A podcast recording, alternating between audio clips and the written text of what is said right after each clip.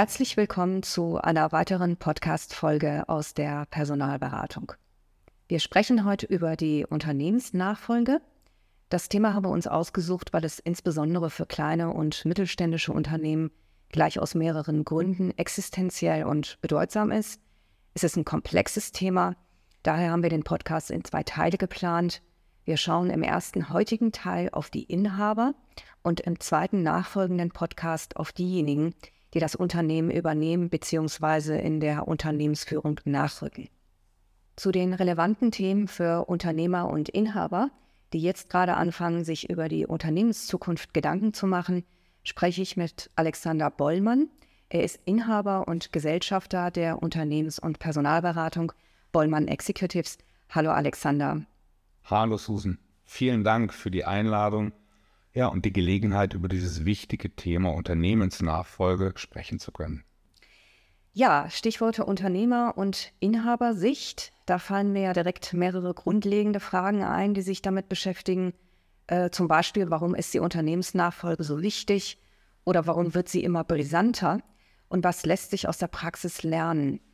Hm, du hast ja bereits Inhaber begleitet, die ihr Unternehmen übergeben haben. Dabei jetzt die spannende Frage auch, welche Erfahrungen können wir Unternehmerinnen und Unternehmern mitgeben?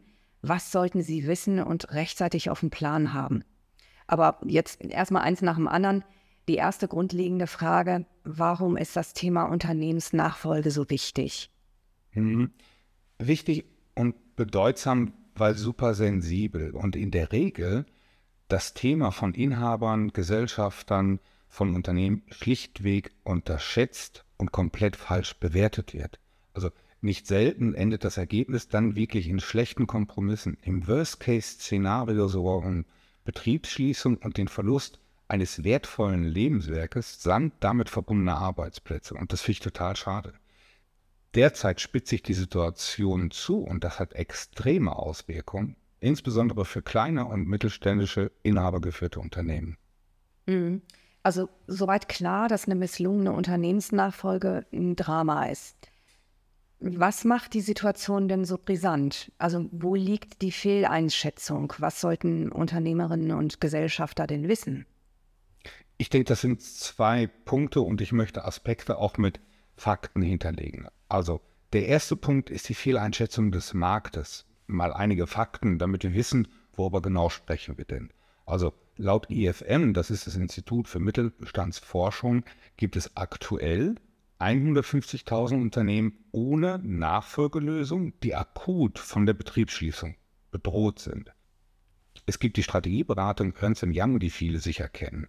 Die haben mal den gesamten Markt analysiert und dabei ist herausgekommen, es gibt in Deutschland 300.000 inhabergeführte Unternehmen, bei denen der Gesellschafter älter als 62 Jahre ist. Die kommen also in den nächsten Jahren hinzu.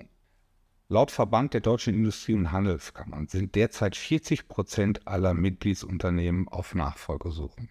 Also letzten Endes bedeutet das, dass es jetzt schon 500.000 Unternehmen gibt, die im Wettbewerb um eine geeignete Nachfolge stehen. Mhm.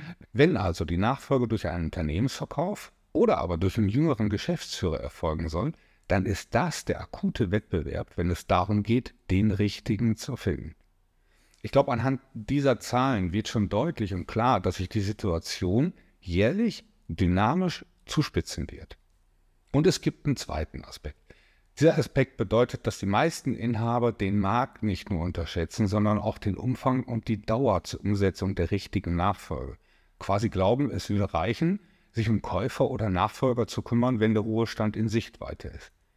Die sind dann schlichtweg zu spät für gute und funktionierende Lösungen, und häufig ist das dann mit ein Grund dafür, warum viele Nachfolgen ungelöst zur Betriebsschließung finden. Für, und das finde ich traurig. Wow, das sind Zahlen, die die Brisanz wirklich deutlich machen. Wenn du sagst, dass Umfang und Dauer unterschätzt werden, was genau wird denn unterschätzt und wann im Sinne von Zeithorizont sollte ich als Gesellschafterin oder Gesellschafter anfangen? Also die Dauer zur realisierten und funktionierten Nachfolge beträgt in den wenigsten Fällen drei Jahre. In der Regel sind es mal eher so zwischen vier und fünf, aber auch schon mal bis zu sieben Jahre, hm. je nach in Frage kommendem Modell und auch Art der Nachfolge. Was dabei unterschätzt wird, ist dass die Idee und die Vorstellung dessen, wie dann die Nachfolge aussehen soll, in der Umsetzung, gerade im laufenden Tagesgeschäft, wenn man also auch eingebunden ist im täglichen Tun, von den Möglichkeiten und der Realität quasi abweicht. Viele Zusammenhänge sind entweder unbekannt oder stellen sich als nicht oder eben anders realisierbar dar. Das braucht Kraft, das braucht Zeit und eine sehr gute Struktur, die geschaffen werden muss. Es geht ja um nicht wenig. Denn in der Konsequenz und nur dann, wenn wir von einem gesunden Renteneintrittsalter sprechen, und jetzt komme ich zu, dem, zu den Intentionen einer Frage, sollte ich als Geschäftsführer meine Nachfolgestrategie mit 60 Jahren fixiert haben. Wenn ich das wirklich fit und gesund begleiten möchte, dann sollte man also schon mit der Nachfolgestrategie mit Mitte bis Ende 50 starten. Mhm. Also das klingt ja in der Zeitbetrachtung logisch, äh, aber die meisten Unternehmer und Eigentümerinnen, die fühlen sich ja gerade dann noch so richtig fit und haben ihr eigenes Ausscheiden gar nicht auf dem Radar.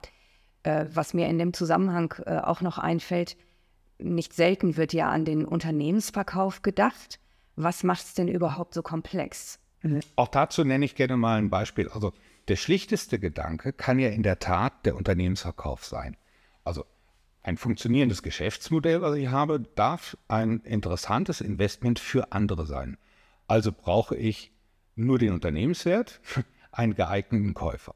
Aber schon das unterschätzen viele Geschäftsführer und hier fängt die Komplexität an. Wir gehen mal ein bisschen in die Tiefe und ich mache es mal konkreter. Zu welchem Preis kann ich verkaufen, ist die erste Frage. Ich brauche also ein Wertermittlungsverfahren. Eine Bilanz oder die der letzten Jahre oder die Jahresabschlüsse reichen dazu bei weitem gar nicht aus. Diese nutzt also lediglich das Finanzamt, wenn es um die Versteuerung im Erdfall geht, was im Übrigen die schlechteste Variante ist, aber dazu kommen wir ja vielleicht noch. Doch hm, allein dazu gibt es schon vier verschiedene Verfahren, die nennen sich dann das sind reine Ertragswertermittlungen eines Unternehmens, mhm. beschreiben mhm. aber nicht das, was es wirklich wert ist. Da aber jetzt der Käufer nicht nur in die Vergangenheit der Jahresabschlüsse, sondern in die Zukunft eines Unternehmens investiert, muss ich also als Unternehmer den Zukunftswert meines Unternehmens kennen, denn ansonsten bin ich natürlich in den Verhandlungen einfach nur ein schlechter Partner, im schlimmsten Fall schlecht gerüstet oder die Verhandlungen scheitern. Und in solchen Zukunftserfolgswertverfahren ähm, ist natürlich eine umfangreiche Unternehmensanalyse gefordert, die im Verkauf bedeutsam ist und Wochen bis Monate beansprucht. Und das ist ja lediglich mal ein Aspekt. Mhm. Ja, damit bin ich ja dann auch schon bei meinem Verhandlungspartner, also dem, dem Käufer, den ich ja, den muss ich auch zunächst einmal finden. Korrekt. Also bei einigen hunderttausend Unternehmen, die im Verkaufswettbewerb stehen, ist ja schon klar, dass eine Unternehmensbörse allein nie ausreichen wird, um ein Unternehmen zeit- und wertgerecht wirklich an den Markt zu platzieren. Wir erleben häufig, dass dabei schlecht verkauft wird, schlimm versteuert wird und viel weniger erzielt wird, als der ursprünglich einmal eingeschätzte oder gewünschte Wert, weil einfach die Zeit dann drückt und man zu spät damit auch angefangen ist. Ich finde das extrem schade, was das Lebenswerk betrifft. Allerdings ist ja auch der Verkauf nur einer von vielen Möglichkeiten. Andere könnten durchaus charmanter sein, aber auch die brauchen eine gute Vorbereitung und die richtige Vorgehensweise. Mhm. Und was wären das beispielsweise für Modelle? Hm, ich gehe mal auf die wichtigsten ein. Also da gibt es die Möglichkeit des sogenannten Fremdmanagements. Das bedeutet, das Unternehmen bleibt im Besitz des Eigentümers oder der Familie und es wird eine Geschäftsleitung engagiert, agiert also als angestellter Geschäftsführer mit entsprechenden Vollmachten. Die Ergebnisse des Unternehmens fließen also dann in die Altersvorsorge des oder der Gesellschafter.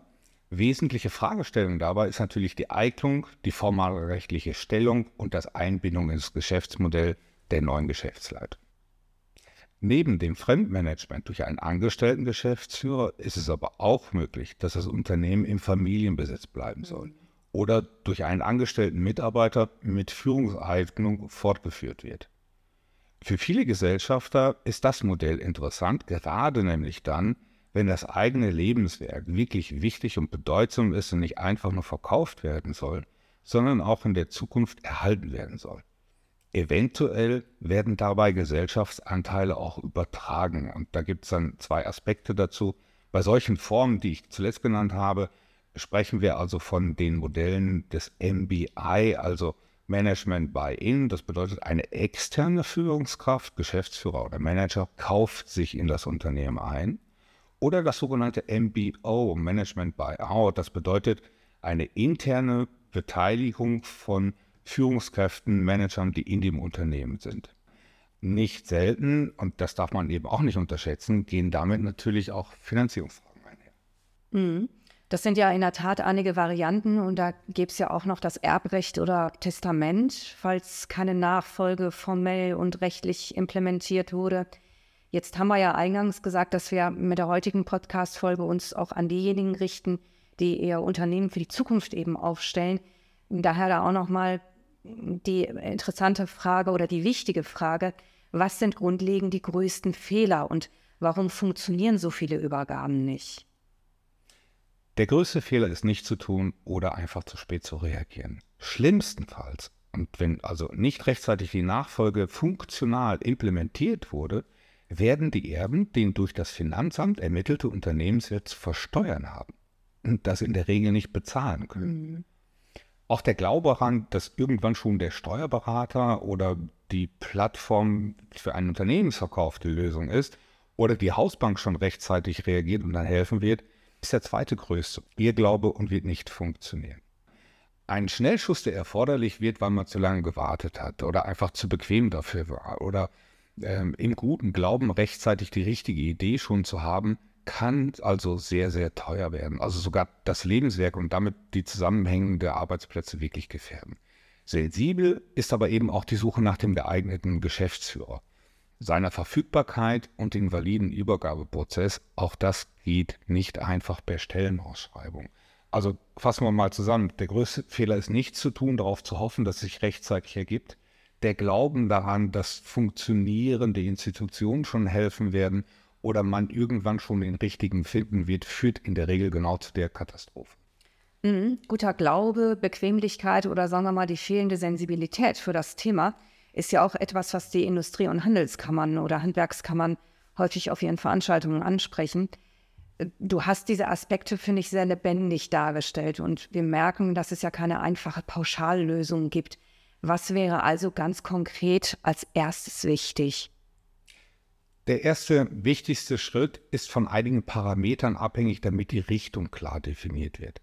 Also Unternehmenskonstrukt, Wert des Unternehmens, persönliche Vorstellungen und Möglichkeiten des Unternehmens und natürlich auch die individuellen, auch privaten Aspekte des Eigentümers, Gesellschafter müssen genau betrachtet werden und die brauchen zunächst einmal Zeit, einen kühlen Kopf und in der Regel auch eine gute Begleitung, um die gute Lösung zu finden.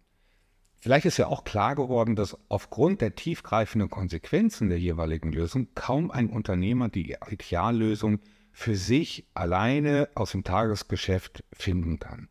Also schon gar nicht im stillen Kämmerlein und irgendwann einmal. Hm, verstehe.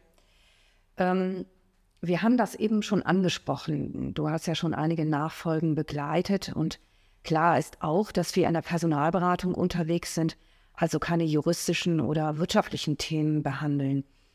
Was genau kann die Bollmann Executives als Management- und Personalberatung tun, also wie sieht denn eine professionelle Unterstützung durch unsere Beraterinnen und Berater aus? Also wir verstehen uns als Strukturgeber und Prozessbegleiter.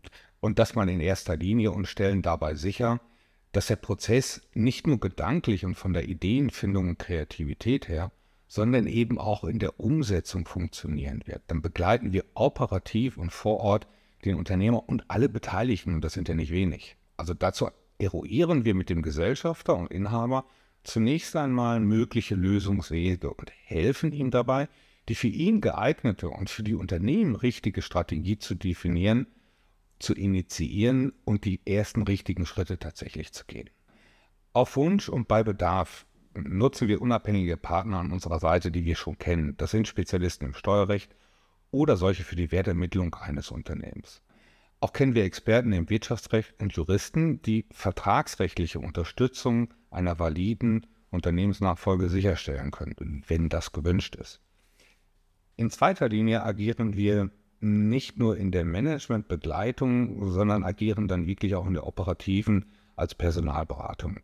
Wir sind ja Spezialisten bei der Personalsuche, wenn es darum geht, geeignete Geschäftsführer zu finden und agieren dann auch als Headhunter. Unabhängig dessen, ob es ein angestellter Geschäftsführer oder im Rahmen eines MBI ein Geschäftsführer wird, also dieses Management bei Ihnen, was ich vorhin schon mal genannt habe, der sich also am Unternehmen beteiligt. Auch stehen wir zur Verfügung, wenn es um die Nachfolge mit internen Ressourcen geht. Also wir prüfen die Managementfähigkeiten von Führungskräften oder coachen den Nachwuchs in der Entwicklung von Führungskompetenzen. Ergänzend und im Rahmen der persönlichen Begleitung werden wir häufig zur Unterstützung des Change-Prozesses hinzugezogen, der erfolgssensibel für die Nachfolge und bedeutsam auf der persönlichen Ebene ist. Also menschlich und persönlich als Coach für das betroffene Management und auf der organisatorischen Ebene im Change für das Unternehmen. Mhm. Also das sind ja zusammenfassend mehrere Bausteine, die wir im Dienstleistungsportfolio haben. Äh, wir haben das Thema klassischen Direct Search bzw. Executive Search ist das in dem Bereich ja. Äh, wir haben über Change Management gesprochen, wir haben über Coaching gesprochen. Äh, Führungskräfteentwicklung wäre jetzt vielleicht noch ein ergänzender Baustein von mir. Wenn man sich diese Dienstleistungen insgesamt jetzt anschaut, wie kann ein erster Schritt dazu aussehen? Wo auch immer wir in diesem Prozess helfen können. Also wichtig ist, dass man sich rechtzeitig bei uns meldet.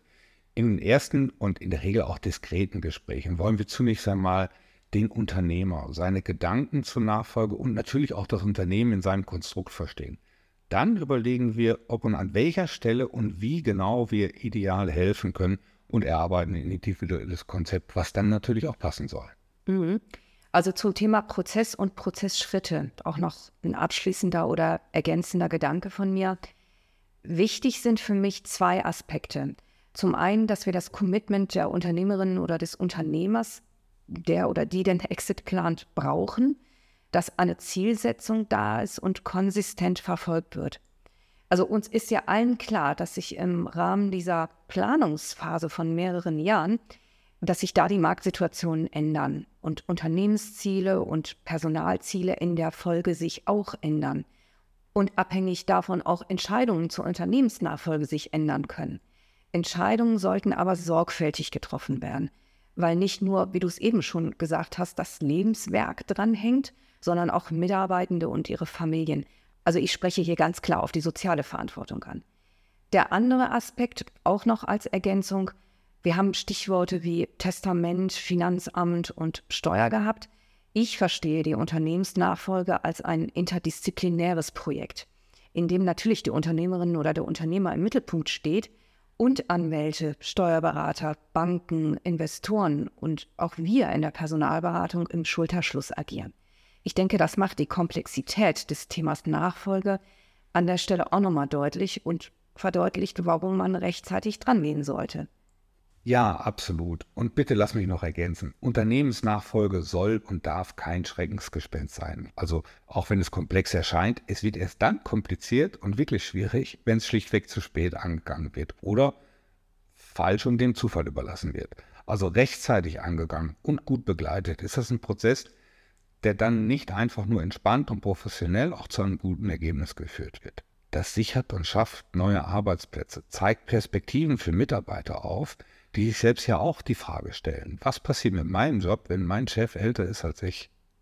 Es geht schlussendlich um den wirtschaftlichen Abschluss eines geschaffenen Lebenswerkes. Und wenn der mit Freude gut gestaltet wird, dann ist das für unsere Unternehmensseele nicht nur beruhigend. Ich finde, dass unser Leben und unsere Unternehmen genau das auch verdient haben. Ja, Lebenswerk und Perspektive, das sind zwei positive Gedanken, die ich zum Schluss unseres heutigen Podcasts mitnehmen würde. Also rechtzeitig angegangen kann das Lebenswerk mit einem guten Gefühl in die Nachfolge hineingeführt werden und zu einem positiven Abschluss kommen. Oh ja. Apropos Abschluss, äh, damit wären wir am Ende unserer ersten Podcast-Folge zum Thema Nachfolge angekommen. Alexander, es hat mich gefreut, dass wir heute über das Thema gesprochen haben und danke für die Insights. Auch ich sage danke, vor allem für die Gelegenheit, über die wichtigen Punkte zur Nachfolge gesprochen zu haben und sag mal, tschö, auf Wiedersehen.